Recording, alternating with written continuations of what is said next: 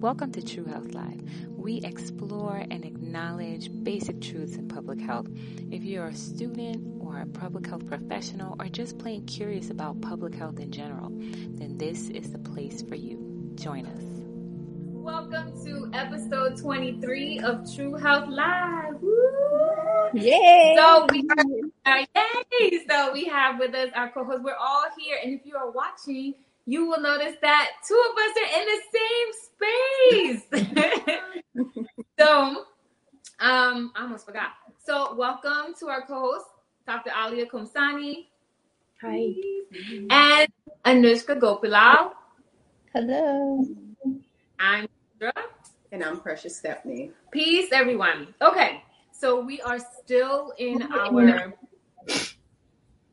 we're preventative medicine. I almost forgot what doing our preventative medicine series, and we're talking about health screening. So this is health screening number two that we're going to talk about. Um, not that it, we're not ranking them in any way. This is just how we decided to cover them because there were some scheduling issues. So today, the long-awaited discussion on mammograms. We're talking about boobies and keeping them healthy. So before we get into story time, because I think a few of us have like a mammogram story time let's get into like you know what a mammogram is and like why they're important. So first of all about 13% of women at least in the us will develop invasive breast cancer over the course of their lifetime. That's about one in eight. And what they mean by invasive is that it's not a benign um, tumor if you will. It is you know something that will you know can potentially spread um, and cause like a lot of damage and, and health problems um, we know that um, at least in this year alone, we're almost at the end of 2021, but over 200,000, 280,000 um, women will most likely um, will have new cases of um, invasive breast cancer, and out of that, a little over 40,000 are probably going to succumb to the illness. So um, that's a problem. So that's why, you know, October, and this is this just kind of came up. I didn't plan this, just to FYI. Mm-hmm. It was like, well, let's do preventative medicine. You know, one of them will be mammograms. And it just so happens October is Breast Cancer Awareness Month. So this falls right in time for us to discuss um, mammograms, you know, um, and that's why you'll see a lot of people, you know, promoting October's Breast Cancer Awareness Month. So that color is pink. So when you see the pink ribbon, that is in support of uh, breast cancer um, survivors, breast cancer patients, and breast cancer awareness. And so during this time, you know, there's a real big push. Get your mammograms. You know, the mammogram is that um, examination um, where it, it's it's a not an ultrasound, but um, how do I say it? it's not? A, it's a scan. it is a scan um, where they scan, say it again. X-ray, yeah. X-ray. Thank you. I was like, why? Why? I'm like, it's not a CAT scan. It is an X-ray of your boobs. So, um, and I'm saying it this way so that we can have like just like a real conversation, so it doesn't sound so like clinical. Um, and I'm saying that because I actually had to get my first mammogram this year. It was quite nerve wracking, but I survived. I'm still here. You know, I made it. Um, and I heard so many different stories about the machine and what it does, and we'll get into that later. But you know, it wasn't as um, once it was done and once I was there, it wasn't as like, you know, it wasn't as bad as I thought it was going to be. Like, and you know, people, interestingly enough, like when it was being scheduled, they're like, Are you nervous? I'm like, Yes. Like, you know, yes. What do you mean? Why are you asking me this question? I'm sure everybody right. says yes. Yeah. Like, yes, I'm nervous. Yeah. And when I'm nervous, I go silent. I don't talk. so, you know, like they were asking questions and it'd be like one word answers. Mm-hmm. Yes. Okay. Mm-hmm. Right. So we'll get into that later. But you know, the mammogram is an X-ray of your breast and the breast tissue, not just. And I'm myself camera mm-hmm. again. Um, but it's not just the actual breast itself, but even like up under the arm, because breast tissue does extend here, and there's lymph nodes and all sorts of things that need to be examined and looked at. Um, so you know, it's ju- it's not just going to be in the um, the mass, the fatty, the fatty tissue, tissue, right? It's going to mm-hmm. be you know, where they have to look is all over, you know, because there is such a thing as called metastases and that's when you when cancer can spread um, to other tissue or even organs um, in your body so you know if you have if, if there's metastatic breast cancer you can find those cells in the liver, you know, in other organs, and they can tell because the cells have kind of traveled, mm-hmm. if you will. And Alia, please correct me if I'm wrong. I'm really like pulling from my, you know, MSKCC days. It's like so, like you know, when if, if they can see that it's metastasized because those cells in the liver will be the the breast cancer cells from up here. Mm-hmm. Um, so that is an example. So you know, you definitely want to make sure you get checked. You know, and even if it's not breast cancer, um, you know, there, you know, you, it could be a benign tumor, something that can be handled pretty easily and pretty quickly, and you want to make sure that you remove that. I do know women, young women, like when I was younger, they had to have cysts removed, and those things can form for all number of reasons. So, you know, you you definitely want to make sure that you're taking care of your breasts because um, you need them. You know, then you know we do have breast cancer survivors, and you can survive without them. But again, if you wanna, you know, if if aesthetic sometimes is something that's you know important to you, get your breast checked the, the same way you would get anything else checked. When we were talking about colonoscopies, mm-hmm. get your breast checked. This is really a big part of women's health. So um, I would I'm, I'm gonna stop there and like open up the floor for my co-host to jump in before we get to story time.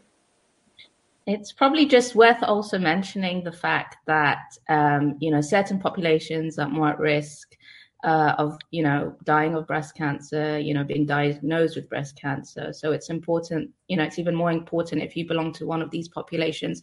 For example, women under 45, uh, black women especially under 45 tend to be more at risk um, than other populations. Um, you know, if you have a history of um, you know certain mutations that make you more susceptible to breast cancer then you should definitely you know uh, make sure you're getting you know you're checking for any you know abnormalities and definitely you know go and get screened um, and yeah so that's you know it's also worth mentioning that some people have you know more of a tendency to have these kind of mutations. In particular we don't want to get too technical with it you know with the terminology but they they are termed brca mutations. So if you have a history of that or if you belong to a certain population i think it's i think it's it's been noted that certain jewish populations um, have it in, you know um, an increased risk due to the presence of this mutation. So yeah so that's also important to add. Yeah. Um, uh, and I think it's genetic um, yes. in that case of that mutation. Yes. Yeah, like. Mm-hmm. I just wanted to add. I think so. Sorry, I just wanted to add to um, what Alia said. Um, so in the U.S., breast cancer is the most diagnosed cancer in women in their age um, ages 20 to 30s, and Black women are diagnosed at younger ages with more aggressive types of breast cancer than any other group. So I just wanted to mention that as well, um, because we we need we, we should start screening I, at earlier ages um, because we are the ones that are getting hit the most, um, but we're finding out later, and then by the time we find out, it's spread. It's at the the, the most highest stages. Um, so glad we're having this discussion and sharing our stories. Right.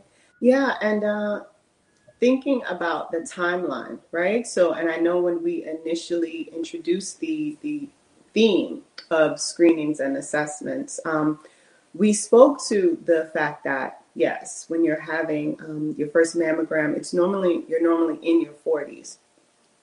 But I think that based on what you all are speaking to, it is actually consistent with some of the information that I found, which is that you really need to become very familiar with your breast way before you go in for your first mammogram. So those self exams are really important. Um, even when you have your annual um, visit with your OBGYN, if you're not comfortable with just pulling something up online, have your OBGYN walk you through how you do a self exam. That's something you should at least begin to explore in your 20s so that you get the roadmap of what your breast feels like. Yeah. Um, and, and again, I think you made a really good point. You know, those, those lymph nodes that are under the arm, um, examining that and feeling those and knowing where they are because some, some women have are just more cystic E um, they have what's called cystic breasts Um, and, and you need to know that because a cyst will feel like a nodule or perhaps like a small tumor, um, but they're not. but you need to know that. So you have to know your, the roadmap for your own body. Um, so that's in your 20s and 30s. Um, if you have a family history, then by your 30s, you need to make sure you're an advocate for yourself. Your insurance, in most cases, will pay for you to have a mammogram, even though you're you're sooner than that 40 year benchmark that they expect you to have it by. Um, but again, this is where information and advocacy becomes key, mm-hmm. um, and just yeah, know your body. Yeah. Know, know, it. We we have to because then you know when something just doesn't look right or doesn't feel right, and you can go right in and and not find out you're in you know third or fourth stage mm-hmm. of uh, you know of cancer. Yeah. I remember like when I first started to do like the self examinations, one of the things that I learned was like, you know, if you feel something, don't necessarily freak out at the first check for symmetry. So if you check the other side and there's like something similar, then most likely you're okay. And then also like when I would get checkups, like I don't necessarily lean on my own understanding and like you know just mm-hmm. so when you're getting checkups like you know the doctor can also do it and then they're and I think like they're a little lighter. Like yeah. I remember I'm yeah, like I feel like, like I'm more like ah, ah, ah, you know I'm like digging in there like and then that's probably where I'm like what's that you know but then when they're doing it, it's like, you know, it's like so light, and I'm like, are you sure you're gonna feel something if you just like, don't you need to like touch it? You know, you like get, in like, there. get in there, you know, like a deep tissue massage. But no, and so I'm like, well, if you don't find anything, I don't find anything, everything is okay. But then when I reached that milestone, we'll talk about it. They were like, yeah, welcome to the club. Here's your script. You should go get one. So I was like, okay. So that's what I went and did. Um, but before I even get into that, I wanted to touch on something you, you, you mentioned, Precious, about advocacy. Um, and it, and it goes into like the type of scan that I had. Mm-hmm. So I actually ended up getting um, a 3D scan. And as I was speaking with the tech, she was like, you know, make sure you share with your listeners and viewers, like, get a 3D scan um, because the 2D doesn't give you as much as a 3D. So um, the way I understand it, like the 2D is like just any other flat image on a piece of paper. You know how we used to see scans of, you know, they'll put it up to the light and look at it. But a 3D scan, they would look at it on the computer um, because it gets like so many images per inch um, and you get like a, you know that full view of like what's happening in all that tissue um, and then sometimes they will like follow it up with an ultrasound which is what happened with me um, you know and sometimes that's just baseline so they can just make sure like give a you know give you the like a okay everything's good. Um, so yes i would say like you know if we've talked about like when you're in the doctor's office ask questions take your notebook and things like that. So when you are you know being told that you have to get a mammogram or you know you, you do because you have a family history or you've reached that milestone age group um, you know, make sure you inquire about that 3D scan, um, just because it's you see more, um, and then you don't have the run the risk of like, oh, we didn't see it. You know, mm-hmm. you see more. You you run less of a risk. I'll say it that way because there's always some reason why something cannot or may not be seen the first time around. So you run less of a risk of you know something not being caught. You know, during that exam. Um, and again, like, you know, insurance companies um, don't always necessarily pay for the 3D exam. So I want to make sure that's clear um, but you can, you know, probably um, advocate for it and, you know, really have your doctor explain like why it's necessary. But right now, insurance companies don't. They, you know, off, of course, they cover the the cheaper version, but you know, 3D exams have been around for a very long time, so it's not like it's new. Um, but I wanted to point that out. It's just one of those things that we run into when it comes to insurance mm-hmm. and um, things not being paid for. So um, it may have to be out of pocket. I'm not sure of the actual out of pocket cost, but these are some of the things that you want to do your research on before going into your exam. So um, I think that's all I had for right now to story time. Well, you know what? So, I can share something okay. about the 3D. Just, and it was something we discussed backstage. Um, just to give you a sense of the difference between a 2D scan and a 3D scan as a frame of um, whether you've you know had uh, personally had a child or not. Many of us have seen um, the the photos, the first little sonogram photos of someone who's pregnant. So the 2D scan are those really grainy black and white images that sometimes we share. Um, and the 3D scans are they're much more vibrant, like you can see more of the contours of the, and I'm just going to use the imaging of like the face of the infant, and you, you just get a lot more of the detail. So, just to kind of give you that visual for uh, the difference between the 2D and the 3D scan. So, the 3D scan would give you a better sense of the landscape of your of your your, your breasts, right? Um, it's interesting. Yeah, just want to that you um, you make that comparison because it just came to me now that actually, you know, going just touching a little bit on the 3D scan versus 2D. So a lot of the time, if I'm if I recall correctly, they use the 3D scanning is actually very um, it's more used to detect deformities in children, you know, the cleft lip, you could see that. So that's just to kind of emphasize that point. That's a lot more of a detailed scan. Um, so the idea is that it, you know, emits radiation from a number of different angles and produces more of a detailed picture. Um, so yeah, that comparison actually is is is really good a good way of kind of visualizing it. Mm-hmm. Yeah. So, sorry so I um I was I think it was still summer. I I got I went in for a checkup. So this is my mammogram story. So I went in for a checkup, you know, just some you know, the annual, just make sure everything's okay. And they were like, uh, "How old are you?" And I was like, blah, blah, blah. and then they were like, "Okay, well, you know, it's time for you to get this." Uh, this I was like, "Really now?" And then I I asked. I think I shared a little bit of this the, the pre story before, like. I I was like, oh no, and I was like, and she's like, oh, are you nervous? I'm like, yeah, and um, and, she, and I was like, have you ever had one before? I didn't even think when I asked her that question, like, because she was clearly younger than me, and she's like, I no, she's like, I, I I've never had one before, and I'm like, right, because you're Generation mm-hmm. C, get away from me. Like, no, I didn't do that. so I was just like, okay, like wrong person to ask. So I just like took the script. Mind you, I lost it. I lost it. I think, I think, I think I must have put it in the shredder with some other. It it was probably like me silently rebelling. Like I think. I think it was a little bit of that.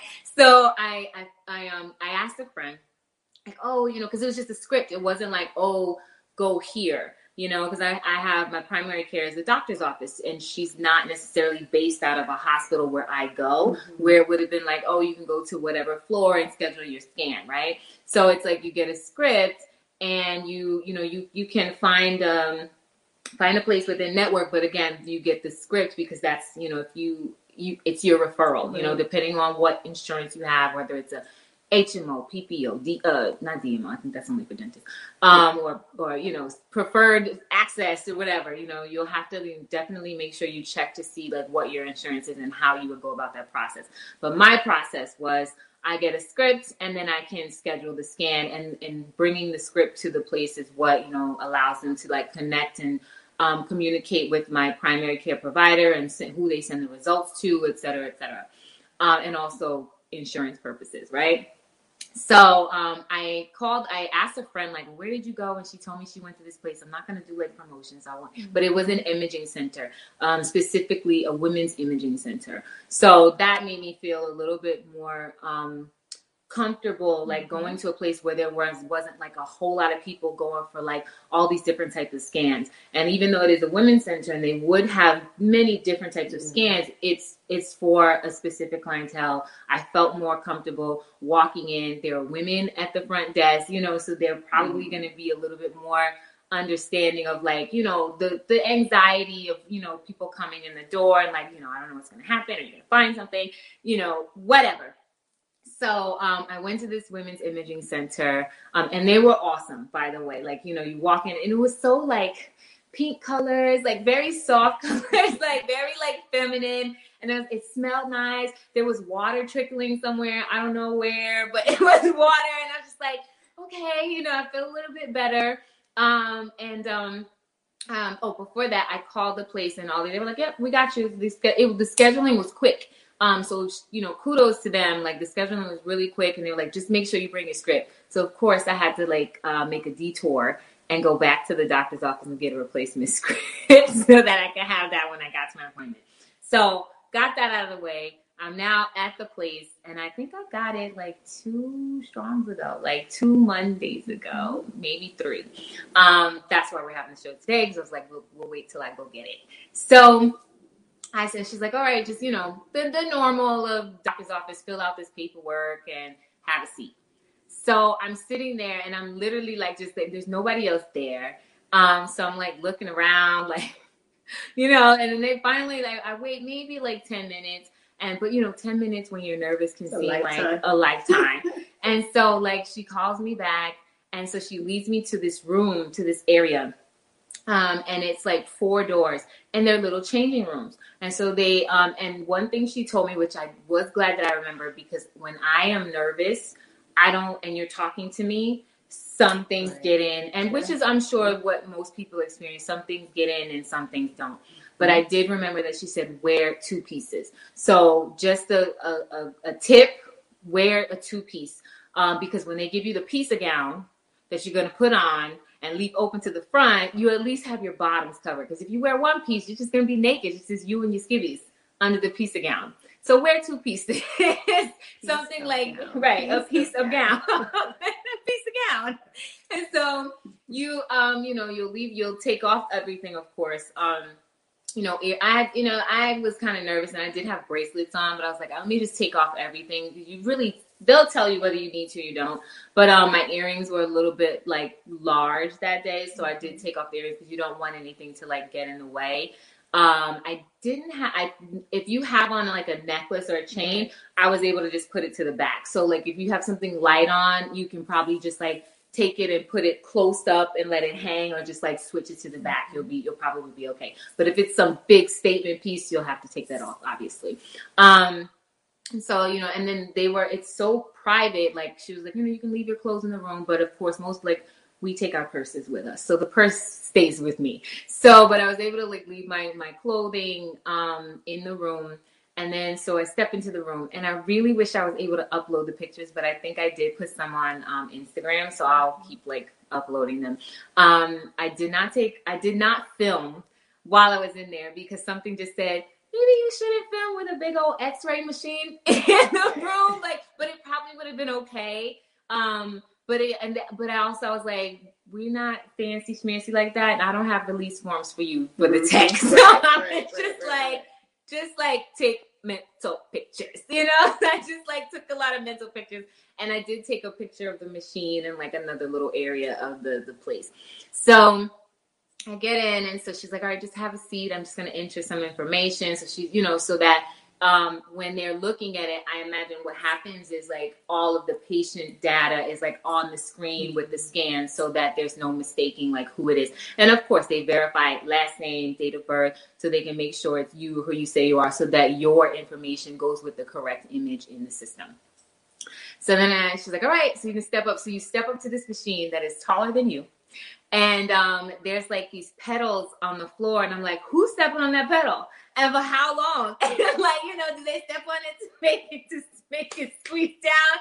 The answer is yes, but it's not me that had to step on it. So I go up, and of course, there's like some adjusting. So like whole boobs on the on this like platform and it does like you know it can adjust based on the height because we're all different heights so it adjusts based on your height and um, the tech is there and she's you know adjusting you. So you know your your breast the, the breast tissue the actual whole breast itself is like no matter what size you are it is put on this uh, plate and what i thought. So here's where it's like did you go to college? Like i thought that um and this is the thing like you know like you, you you'll have a memory and you never upgrade it because the fear doesn't let you upgrade it even though you know better I thought it was going to be like two metal plates. Now, how an X-ray was going to get through right, two, metal, metal plates, I don't know. That's fear, though, right? Fear, and it's like I should have known better. But it was just like an old memory that I had of you know someone plates talking about right because they also you know when people would say like oh it's plates and then you know and this is from like way way back right. when you're hearing about and I never upgraded that memory. I just, you know, put it out of my head because, you know, people, I think someone had told like a horror story, like they squeezed this so hard and da da da da. And I had like, images in my head of like mammograms gone wrong. It was like mammograms gone awry was in my head. And so that's, you know, that was what was feeding a lot of the nerves. So once I saw the machine, I'm like, okay, it's not that bad. And it's actually, of course, underneath there is some metal because there's radiation when it comes to x-rays. But it's most, I think it, I want to say it was like ceramic or I'm not mm-hmm. sure what the material, maybe it was like some special sort of plastic, the bottom, but the top, it is literally just a plastic tray or whatever, like a plate, but it, it looks like a tray on the top, and they kind of fit it in the machine based on what what what image they're looking for, or probably even like the size mm-hmm. of your breast. And they, you know, put it in and they adjust your breast, and they also adjust like your positioning on the machine. So you you will there's a little hugging Yes. going on with the machine. And um, you know, she'll say turn this way or turn that way because and they know like what how what your position needs to be to get it and I- I'm only gonna go over one side because it's it, it's it's symmetrical. So It's like rinse and repeat. yeah, rinse and repeat. So then she pushes it down and she steps on the pedal, and I literally was like, I tensed up. Um, and then there is an, an additional manual adjustment to like just make sure it's secure. So somehow through all of this, like she's just talking to me. And we started talking about menstrual hygiene of all things while we're talking about boobies. And so she starts telling me the story because I was telling her about Red Wrap and like, oh, you know, um, you know, I do like some menstrual hygiene work where I work with homeless shelters to do X, Y, Z. And so she starts telling me about her experience like when she first got her period and she only had voices I don't think she had to like explain it to a daughter. And I was telling her how like some of the stories we heard, like they didn't really people a lot of women didn't get like that that explanation of what the period was from their moms. And so we're just talking about this thing and she's telling me about like back in the day like they had to have like uh it's it was like an apparatus that you would put on and it would have like a hole in the front and a hole in the back and the actual uh product had strings on it that you would attach to each hole. And i'm looking at this woman like you don't look that old. Like and i'm like i've never even heard of anything like that. And i didn't like and i was like i don't know if that would be offensive if i say you don't even look that old. So i just like was in my head like you that old? Like oh my goodness. Meanwhile my boob is being squished to high heaven. But i didn't really notice because we're talking because and so i was um relaxed. So like and she was saying like yeah the tension she was good. She had me so relaxed and we're just talking about like periods you know of all things we're talking about menses and the and the machine is just like twist and it twists and turns. And there was a piece of me was like should i like go with it? You know like Right, twist right. with it. And um but and then it was over. And then i think we did it maybe a few more times because they have to they they do have to get up under so then there's another time where you have to like kind of lean in or whatever. So i think we did maybe like three times on each side where she would have to like switch the tray put it in squeeze down and then it's you know the machine turns for all the images and things like that. Um but throughout the whole time i was super relaxed because we were talking about something else like Mhm. unrelated. And she was like yeah that's the trick you just gotta relax. And i was like you're good. You're so good. Because i was like so nervous. So then we were done she's like okay so now you're just gonna go. They had like this really cute waiting room where they had um like these pictures one like these two bras. One was like encrusted with like little plastic crystals and the other one was like one cup was money and the other cup was something else. And they were part they were there because the, the i think years ago they had um a contest Mhm. and like some patients had like decorated the bras and stuff like that. So I just took a picture. So we'll we'll share those on like the channel or whatever. So they were really cute. Um, and so she's like, you know, they may or may not do an ultrasound. We'll let you know. And I'm like, all right. So as I'm sitting there, I'm sitting there for like five minutes. She comes back and she's like, we're gonna do an ultrasound. My heart drops, Hmm. and I and I and I figured it was like, well, if they don't find anything, they won't need to do the ultrasound. And I and she's like, you know, the doctor wants he just wants to make sure they see something. I think I had to go in again for another scan because she said that my tissue was dense on the Okay, outer yeah, side. gonna speak to And so she was like, "You, your tissue was a little dense," and I'm literally like having a heart attack in my head, you know. And I'm like, and she's like, "It doesn't mean we found anything," and I'm like, "I don't care what you just said. You just said I have to have an ultrasound. You got to take some more images. You're just trying to keep me calm." So I, I was like, okay. And then I, we go back, we do the image again, and then I sit down. Then they come back and we do the ultrasound, and she's just like rolling, rolling. And then the tech is like, and, you know, they legally cannot be like, you know, oh, everything's fine or whatever. Right. Even though they, you know, they can, they know what they're looking at, but because they're not the doctor, they can't say whatever. But what she was able to say, okay, well, everything looks good, but you have to wait for the doctor to come and, you know, I'll, you know, I'm going to bring this to the doctor. And so this the the mammogram was okay um, as per the radiologist because you know it's the techs that actually perform the test, but the radiologist has to give it the thumbs up. And then the ultrasound was okay, and they're like, "Well, just email the results to your doctor." But there was a little waiting between, you know, the tech coming back saying, you know, doctor said thumbs up or whatever. So you know, while I'm, I'm just like swinging my legs off the table, like you know, like what if they come in and say this? How are you gonna feel? But it, I didn't need to do all that. Don't do that to yourself. It's going to be difficult, but don't do that to yourself, you know? And I would say, like, try to think of something else. And uh, when you go, like, talk to the tech. They're they're they're really good, especially mm-hmm. if you get like a good one. They're really good, and like having a conversation about something totally unrelated will relax you, and then they're able to get you know, more, you know, because then they're able to move the machine the way they need right. to move it without you being like like as stiff as a board, you know, why does it feel as stiff as a board, you know, whatever.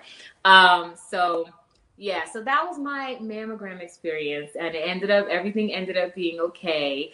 Um, but I thought it was interesting to share because it was like, here I am, like you know, I'm educated, gainfully employed, and there's a lot of things that I did not know um, and I'm in public health, but there's things that I did not know about the mammogram and what to expect because sometimes if you've never had an experience, you can't really speak to it. Um, mm-hmm. So this now I have it, you know, I have knowledge of it. I did it, so there's wisdom, and now I understand what has to happen. Mm-hmm. The next time it can explain like that to someone else, even though outcomes may be different because we have different bodies but you know the process of you know what to do and what to go through will be pretty similar. So um, that's my mammogram story. It was it was a little nerve-wracking at first but i made it. And then they gave me a rose on the way out Aww, the door. It that's sweet. pink rose.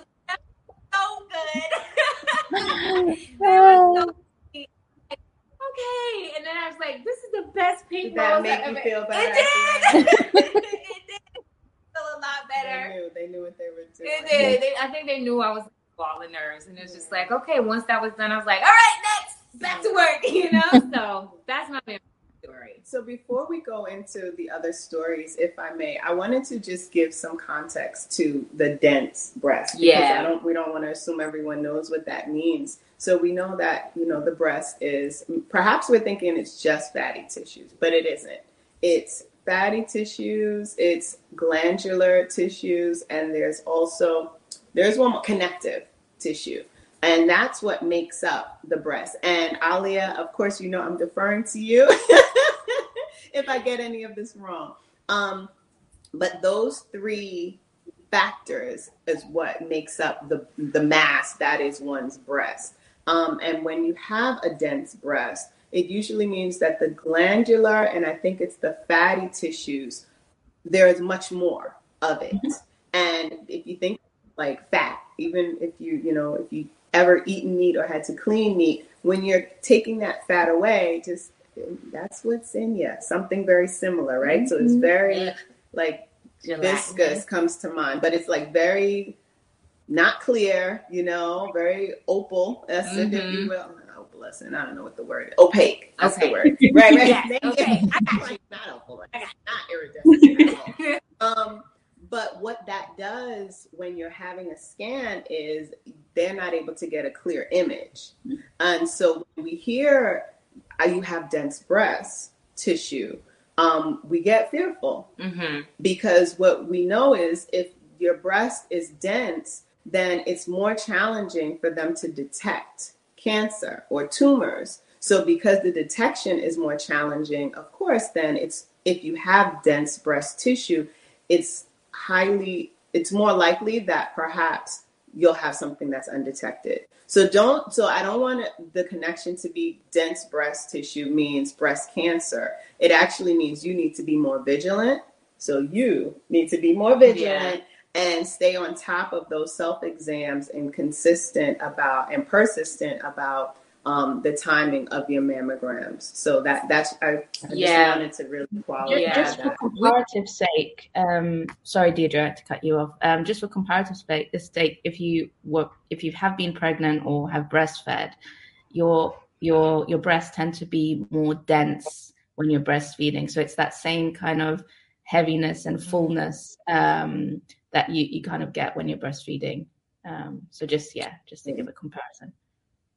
Hmm, that's a good point. Yeah, that's Yeah. and it is a different. Oh, all right. Thank because you know you that. make, when you're breastfeeding you have a lot more ducts milk ducts and you know they're more productive so you're going to have more connective tissue you know an increase in that so it'll be more fibrous and glandular than it would be fatty Yeah. Now, the only other thing that I wanted to touch on, and perhaps they didn't give you these instructions, or maybe you lost it with your script, but you, um, when you're going in for a mammogram, you're usually told not to wear deodorant. Yes. And you- Thank you. She forgot did. But I didn't. But I didn't. I, Right, Yeah, you- I okay, you didn't. I didn't. didn't wear any Okay, because. I actually don't. I use a different kind of Yeah, thing. I Right, even the crystal or whatever, like you don't Mhm. use anything, no perfumes, no lotion. nothing. No so lotion, you no just nothing. shower. So it's it's probably best to schedule your mammogram In very early in the morning. Yeah. because you don't.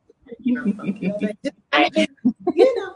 Um, but again, even with yeah, and then this is this will be my last little plug for like safety. You, if you're still using traditional deodorant um, that has aluminum and all of the other chemicals that just sit and coat your the the skin, Yeah. um, it blocks the pores. It allows all of that aluminum and toxins to enter into those glands that are feeding right into the breast. Really think about that. yeah. Um, there are so many. I mean, we're in 2021. There are so many alternatives. There are natural alternatives. yeah. Um, of course, we we beat this, you know, this poor little horse to death. But if you're eating, if your diet changes, the what your body secretes changes. So if you're thinking, oh, you know, well, my my you know my body odor is just really strong, so I need Mitchum Extra Plus. I don't know. I don't know what it's called these days. But if, if you feel like you need that, that super dense deodorant that is caked on your underarm for uh, days, um, really think about that because it can contribute to breast cancer yeah. and or even just tumors because all of the toxins can't be secreted through the pores Yeah. as it should be. Yeah. So I'm gonna. I see Alia nodding. Yeah. Yeah, just Yeah. just to add to that, the lymph, you know, being the lymph nodes being located um, so close to the breast, and you know, the lymph is essentially the drainage system of the body. So you know, having all those toxins going into the skin through the skin, and like you said, Precious, definitely agree. Diet, you know, um, can really help alleviate, um, eh, you know, the symptoms of you know having um, odor uh, etc. Um, and we don't need to use all these kind of heavy duty products, which, you know, like you say, al- aluminium have loads of different toxins um, that can do more harm than anything. Yeah. You know what? And I'll just like full disclosure. When I said like, and I, because I don't, that's what the the deodorant issue. It wasn't an issue for me because I actually don't use deodorant like the traditional deodorant. And number one, like the the when pre the diet change, I was using, you know, like the Dove Secret, you know, mm-hmm. whatever. And I would try to get them where they would say like less of this, that, or the other. But the truth is, like, they, you shouldn't be using them anyway. And so that was a lot of the push for why I stopped using them because I had always known, like, this is your drainage system, and you're putting things in there, and then you start sweating, and then it gets caked up. Your arms are like this for most of the day. You, you know what's what's what's going into the skin.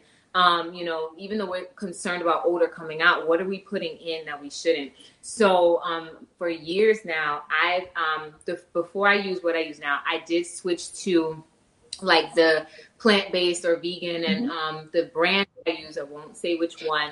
Their main ingredient is baking soda, and we know baking soda can work, but you know it can also burn you, and that's what happened to me. Like it, it, it, it burns like the the, the skin under. Mhm. and it like and what happened the skin underneath became very dark. And so and i realized it was a baking soda and i was like what's happening right now?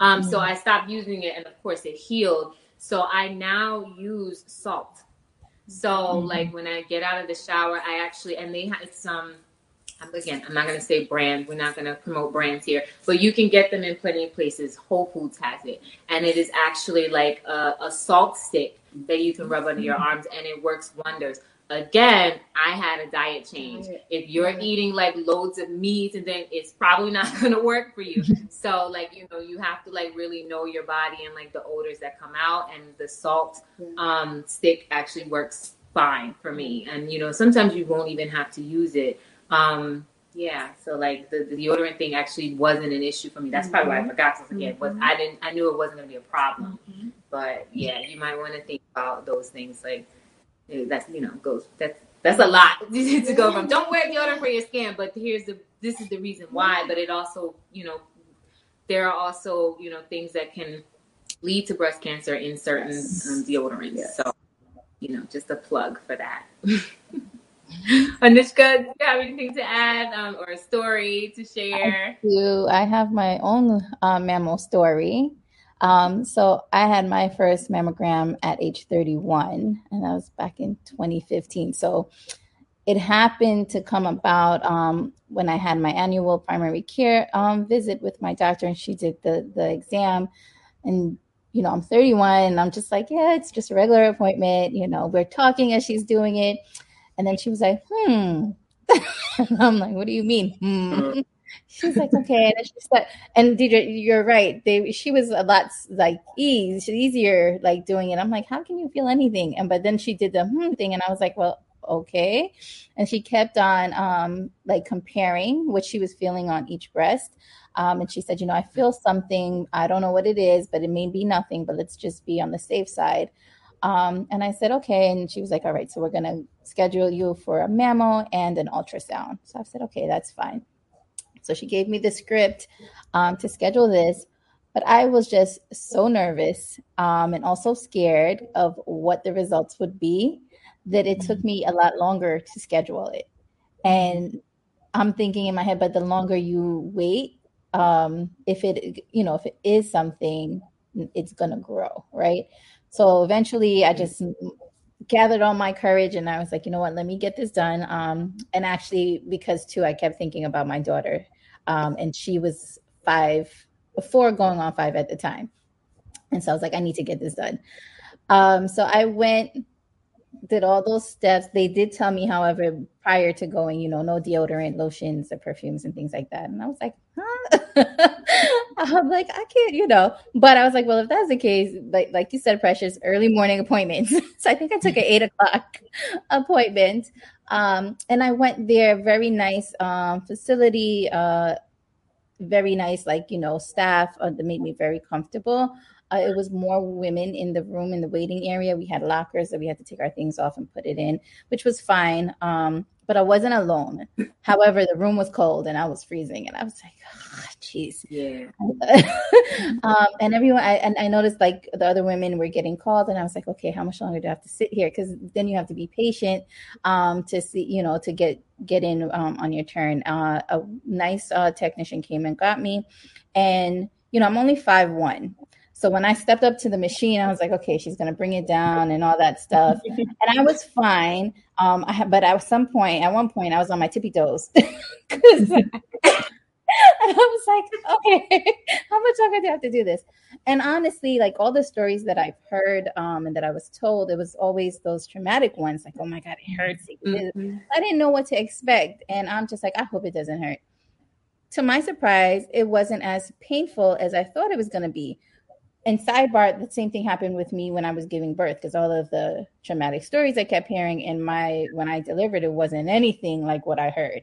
So that goes to show you everybody's body is different and we have our own experiences because our body can you know carry certain pains or tolerate certain pains or whatnot. Um so I said, Oh, I was nervous for no reason. like it's not that bad. And I was calm and my tech was amazing. Like you said, they they try to distract you. We talked about a whole bunch of things. Um, and she was awesome. There got it got to a point though when um when it when the, the compression had to go from like top to bottom, that piece, and I had to be on my tippy toes. And it's always towards the end that you get most frustrated because you're thinking it's about to be over, and it's like, no, we have to do something. I also got the piece that mm, your breasts are a little dense, and I was like, "What does that mean?" and she just kept taking photos, and at that point, I was just like, "Listen, lady, if you don't if you don't hurry this up, we're gonna fight." that was just my thought. then it started to hurt. Um, but by the time I finished that thought, um, she was like, "Okay, it's all done. Let's do the ultrasound." Um, actually, I can't remember if they did the ultrasound first. Either way, I got both of them done. Uh, the most excruciating part was the waiting period after the examination, when you have to wait for the doctor, the radio, uh, radiologist, to give you the results. So I was just like, gosh, how much longer do I have to wait in this cold room? Um, it's not like you wait in the waiting area where you know folks are, where like the reception area. It's like the room where the patients are. Um, finally, she came out and she was like, everything is good. Uh, we want to do a six month follow up though, because this is your first. So we need, we'd like to compare what it's like. And I had just came, came um, off my menses as well. Um, so they just wanted to do a follow up. So I said, okay, that's fine. However, I didn't get my follow up until a few years later.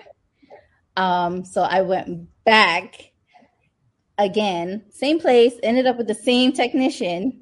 And um, again, she said nothing. Everything is all good. You're fine. And I was like, oh, awesome. But then I just kept give, doing my own self examinations and I, I kept feeling a lump in one of my breasts. And I didn't feel it in the other one. And so that made me very nervous because I'm just like, I went twice. They haven't found anything. But what is this that I'm feeling? Like, you know, and we've heard so many stories where you go misdiagnosed or um, diagnosed, and you know, doctors are humans. They can make mistakes. You know, they can be wrong. And in this world of advocacy that we're, you know, we all have a piece of, we know if we don't speak up, um, things will get lost through the through the many cracks. And as women of color, it's even more likely to happen. And so I'm just like, I don't want to be another story that it's like this could have been prevented, but it wasn't if I knew how to speak up. And as you know, person, a public health professional working in this space um, for so long and being educated on it, I'm like, I can advocate for myself. If even if I don't know all the ins and outs, I know how to speak up if I have concerns. And so I did that. Um, ended up going to get an ultrasound. so now the third ultrasound, I, I tried a different location, a different um, hospital um, to see what you know what maybe they would say. I didn't like this facility, but we did what they had to do. However, the the tech came back um, with the doctor and said, you know, they saw a little cyst in that same breast that I had questions about. Then went on to say, but it's nothing. It's har- It's it's harmless. Yada yada yada. And I said, how can it be harmless? And why is it there if it's harmless? you know. Um, and so I said, okay, I don't have to be worried about anything. Is there any follow ups? What do I need to do? And she was like, um, we'll send this to your primary care and we'll go through, she'll go over everything that she wants you to go through. Um, if, she, if there is a follow up, she'll let you know. So I said, okay, fine. I didn't, I spoke to my um, primary care and she said the results are normal. I said, what do you mean normal? They told me there was a cyst. She said, um, yes, but it's it's not harmful. You don't have to do anything right now. So I heard the right now piece, and that mm-hmm. that didn't make me feel comfortable at all. So I said, okay, something's not right. Hence why I'm in I'm in the market for a new for a new PCP. um, but I kept, you know, giving myself these self examinations, and I don't know. For to me, I feel like it's grown, so therefore it cannot be mm-hmm. anything. You know, it's not that it's not nothing because it wouldn't grow if it's nothing, right? But then I'm like, is my is my mind playing tricks on me because I'm so nervous or because I'm thinking the worst. Um, and what do I do now? So now I'm, i have a script, another script to do another diagnose, uh, not a diagnostic test um, with the original facility that I went to. So I'm in the process of making that appointment. I'm still nervous, but I've worked in the cancer centers. Um, I run a program, an advocacy program for um, women who we want to engage for breast cancer awareness. And so I am even more knowledgeable now than I was then. And through my process, through the work that I do on a day to day basis, you can there you can still live right you can beat cancer you can um there's so many things you you can there are so many survival stories and so the main thing is just going to get screened and once you do that, you it's like you you've taken off the biggest pressures, right? And the fear. So getting over that fear and just going to get screened, doing your self um, your self examinations is very important. Asking questions if you're uncomfortable with what you're hearing, if you're uncertain with what you're hearing, just ask as many questions you ask you want to ask. Follow up on the follow up. And a lot of times we're like, okay, you may think that, oh gosh, I'm asking too much. But no, that's why the providers are there. So they can be helpful, so they can answer those questions because they're trained to answer those questions. And if you believe that this doesn't sound so right and you're not like satisfied with what you're hearing, you have the ability to have a second opinion, a third opinion, a fourth opinion, so on and so forth, um, until you feel comfortable until you feel that all your concerns have been addressed, that you are satisfied with what you're hearing, you're going to get these tests. Um, and even thinking outside the box, you know, you can work with providers to see, you know, as you do your research, work with them, ask them as many questions. Um, there are some tests that maybe they wouldn't think um, to do. It's routine, but if you bring it up there, it may spark a conversation. Be like, you know what? Let's let's talk more about that. Let's see if this makes sense to do. Um, so I'm still in uh, still in the process of doing what the fourth scan, getting that on the books. Um, it can be difficult sometimes because when it's just routine uh, mammos, they can put you out depending where you go for like months. And that's what someone said to me. And I'm like, um, no, you can't put me out months. This is a diagnostic. And so they'll get you in within a week for that. Um, and so, yeah, I was on top of that. And next week, I should be getting a call to go, go in next week. Um, and I can update you guys on that. But um, yeah, sometimes you just got to push through the fear and being nervous. Mm-hmm. A little bit of a little not putting on deodorant will not harm you in any way for a few, maybe a half an hour to an hour. You'll be fine. But the earlier you go, the better. Um, having a good support system. A lot of times too, we try we try to keep th- those things to ourselves and we don't tell folks um, especially when it's not routine. And I was one of those people. However, I decided, like, no, I'm not going to do that because, again, I have a young daughter and I was a single mom. Um, so I let my mom know and my aunt, and they came with me and my daughter the first time. um, and now my daughter's like, yeah, I want to go again. Like, you know, even if I'm just sitting in the waiting room. So just having, you know, a support system there, uh, routine or not, is really good because it keeps you in a good mental space and an emotional space. Um, and it makes the process a lot easier to know that you have folks there to um, along the journey that's going to hold your hand if you need to. And so that's my story. I have a question for you, Anushka. Could you, yeah. because you made a distinction um, when your appointment was initially proposed for a month or six weeks out, you made it clear that this was a diagnostic test. So, can you just define for the audience what the difference is, like why they wound up um, giving you that earlier appointment? Sure. So, the routine is exactly that it's things that have to be done at a particular time uh, that you know, regardless of uh, what it is. It's just to make sure that everything's okay, not that they found anything. Whereas a diagnostic for me, um, I found something, the doctor felt something, and so we need to define what that something is. So we need to get the they had to get me in slash you know they would need to get a patient in sooner rather than later um, to find out what that thing is because the longer you wait as i said your body changes things change um, and so you want to get it sooner rather than later and be more preventative. Um, I always believe prevention is better than cure. Um, so when I said diagnostic, they were like, "Oh, okay, yeah, next week," because it's they it's a liability now if they don't get it um, get me in at a proper time and something is to happen, they don't catch it on time, um, and something exists that is a lawsuit against them, um, and they're they're the ones that would be held accountable for that. So it's very important to be very specific um, and let them mm-hmm. know. Sometimes people assume because they're on the other line, you know, the other side of the phone call, but um, just let them know it's not routine. This is a diagnostic, and whatever's on that script. Sometimes the doctors may word things a particular way or code it and the technician knows that okay well if you if you write it this way and use this language you'll get in faster. And so mm-hmm. that's what I had to also do once I explained it. She was like, oh, well, change it. Have your doctor change it to, to X, Y, and Z. Um, and they did that. So just make sure you're clear on the type of screen.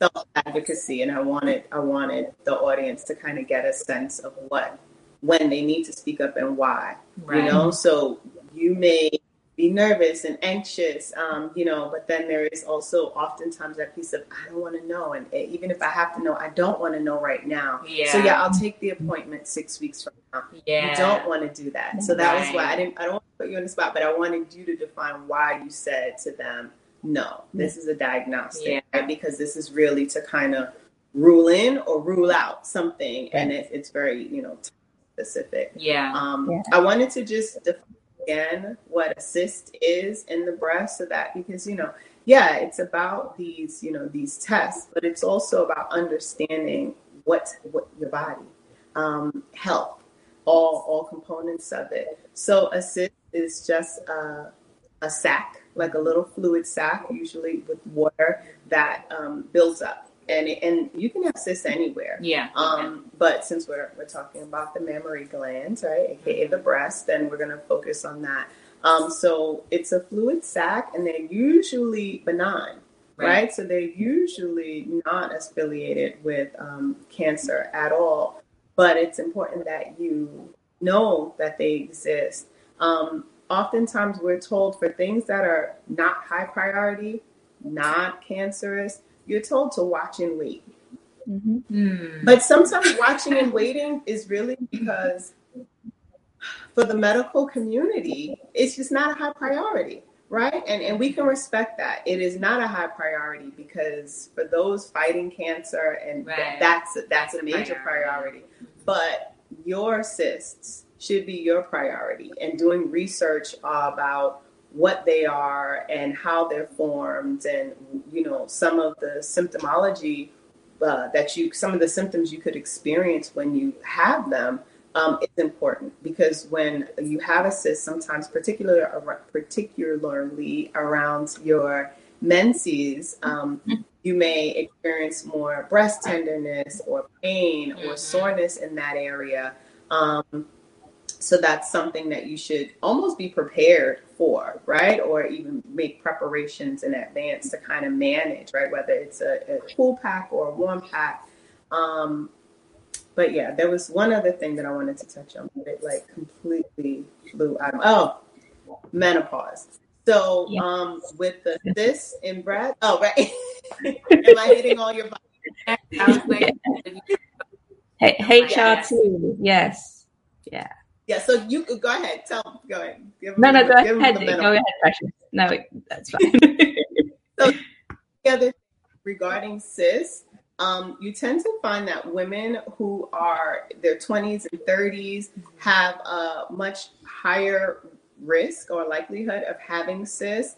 And as you enter into menopause and as the hormonal composition of your body shifts, um, you'll find that those cysts go away. Mhm. Um, so that I just I wanted to touch on that just Yeah. a little bit. Um, Um, and, and sort of like when you, because initially you mentioned like you know, I think you said like after, like during your first scan, you had just come off your menses, mm-hmm. and so a lot of that is really mm-hmm. important to kind of know like what's happening with your body at that time. Like when I went, I was like, okay, like I'm kind of I'm in the in between stages, so I mm-hmm. should be like kind of leveled out because we know like yeah, there's a lot of tenderness in the breast. There are things that you you feel that you don't feel when you're not on your menses. So it's just like all right, so I think we're be at the most normal part, you know, where my breasts are not going to be as tender or, you know, as, you know, maybe there might be a little bit of, you know, lumps and bumps that are not nodules that, you know, will, will not be there when, um, uh, when there is some like sort of just like shifting when I am on my menses. So,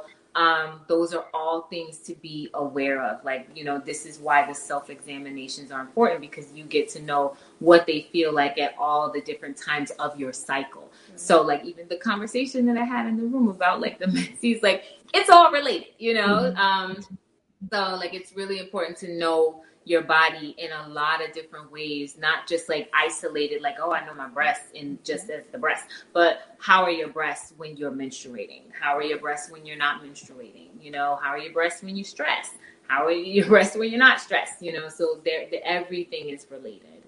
Yeah. Just and, and my would have been a routine. So to give the distinction between like, well, what is a routine exam? Like I was just routine. It's my first. There's no get a history baseline, to get a right? baseline. There's no history, so like there's no need to rush. If I had gone in with the the doctor felt something, then it would have become like yours and it's good diagnostic. But I was coming in as baseline, no history, didn't feel anything. So that's a routine exam. And I was fortunate enough to get the exam when I did because I was expecting to have to wait Mm-hmm. because it was not like a, you know, emergency, High priority. high priority, right? Just to just to kind of and um, just to add a few points i'm not going to uh, go on too much and following on from what you said precious. Um, so people also who are on hrt hormone replacement therapy also have there's a connection and you know um, you know it's been proven to to in, in kind of what was increase the cancer risk if you're on hrt and also just a, another quick ad we've talked about you know breast cancer risk and women um, what's also not mentioned a lot of the time is that men also Yes. uh, can get breast cancer and definitely should be you know doing the basic checks and also you know going in for screening which is a whole different kind of topic. Yeah. I'm glad you brought that up. I was like, okay, yeah, don't forget about the men. Um, I have actually um, a doctor, an oncologist, who was also being treated. Um, this is during my time in um, undergrad, and I had an internship at a, a lymph, lympho, lymphology. I'm so bad. It was an oncology clinic, and um, um, and um, I forget what they specialized, especially like what what cancers, but it definitely was in um, the, a lot of blood cancers and some solid tumor. And I remember like it was after hours, and I was about to head out, and one of the nurses was like still hooking up. Um, if you've ever seen like what chemo looks like, sometimes it looks like you know it's the same thing as like what they'll sometimes hook a saline bag onto, and so the chemotherapies in solution that's hanging on off of the pole, and there's like the box with all the gadgets to like regulate, you know, how much is going in through the syringe, like once they put it, because it's intravenous. And um, I remember them saying, "Oh, they're getting Doctor, Right. but Doctor So and So's chemo ready." Um, and he had breast cancer, Mhm. and and that was the first time that I had realized that men can also have breast cancers. Because there is still tissue. They have we you know we say pecs for men but it is the breast you know breastplate you know the, so there is um they don't they don't necessarily have the ducts for um milk for you know the same as women do because we bear children. But there is still the the fatty tissue that's there and there can absolutely um develop breast cancer in that area so it's yeah like you said it's a whole other thing but it, because when we talk about breast cancer the focus is usually women yeah, and more women do get breast cancer and die from it. Um, but it's just a, you know, not a fun fact, but a, you know, lesser known, lesser discussed fact. Men get breast cancer too. And so this discussion is important, right? Because we're we're assuming we're speaking to women, but as the women, as the wives, right? As the big sisters, like as the aunts, um, it's important for you to to share this information. Um, as the wife, it might be necessary for you to actually just go in there and say, you know what? I was listening to True Health Live, and they reminded me, like, yeah, I'm doing my self exams, but you know what? Once a quarter, I'm gonna have to get in there and just check around those Mhm. packs. It may seem silly, but make it silly, make it light, make it Yeah. approachable, so that you know if you're if you're mated, if you if you have a spouse, that you're prioritizing their health, so you're preparing Yeah. them healthy food. You also just get in there and, and check Yeah. those packs. And there is a good percentage of um, women, I won't, I'm because I'm not sure about the men, but they um, their nodules or you know some sort of lump was found with with their partner. Right. You know, so it's totally Yes. fine. And sometimes you say foreplay is good. You know, you might find something, you know, that shouldn't be there. Right. So, you know, um, you know, those are those times when you, you know, you're having a little You fun, work right? Work work it in.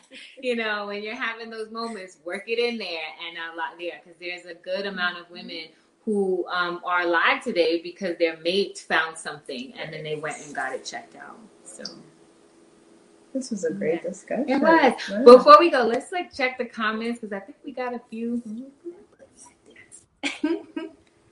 Uh, oh, peace, Bernice. Thank you so much for joining us. I thought it was like, I'm like, oh, we didn't miss all the comments because we got like carried away with story time. But um, yes, so this was a much needed discussion and especially like timely because it is Breast Cancer Awareness Month. And, you know, we are four women sitting here talking about health and health screening. So, how could we not discuss um, the importance of breast and breast cancer and like taking care of our bodies, especially the part um, that has um, taken so many lives. So, um, you know, definitely if you were able to listen, um, listen in. If you have any questions, please feel free to put them in the comments we got. like, like, oh, Sorry, I'm so sorry. Just, just check it in the comment box as always.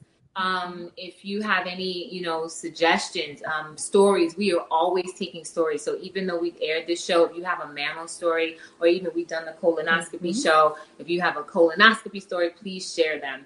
Um, and I will say, like, so for the next time, our next show, we are going to be talking about prostate. So that is another health screening that's really important. So we started off with, you know, the tests where both uh, um, men and women um, can get them because they're something that uh, we're both at risk for. Breast cancer, more so women, but men as well. But we want to show our compliments some love and talk about, you know, what they go through.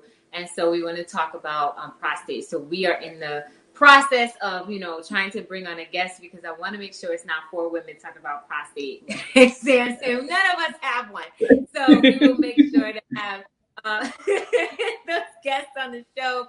If you have a story, a prostate story, please um, share them. You are more than welcome to come on live and share your story, or you can send us an email and we can read it live on air. So, as always, until the next time, thank you for joining us at True Health Live and we will see you in the forward. Peace. Bye. Thank you for joining us here at True Health Live. Remember to like, save, share, and subscribe. Leave a comment and send an email if there's a topic if you want to discuss. You can follow us on Instagram, Facebook, and Twitter at True Health Live. You can also listen on deidresully.com. If there's a topic you'd like to discuss or hear, you can send an email to truehealthlive at gmail.com. See you next time.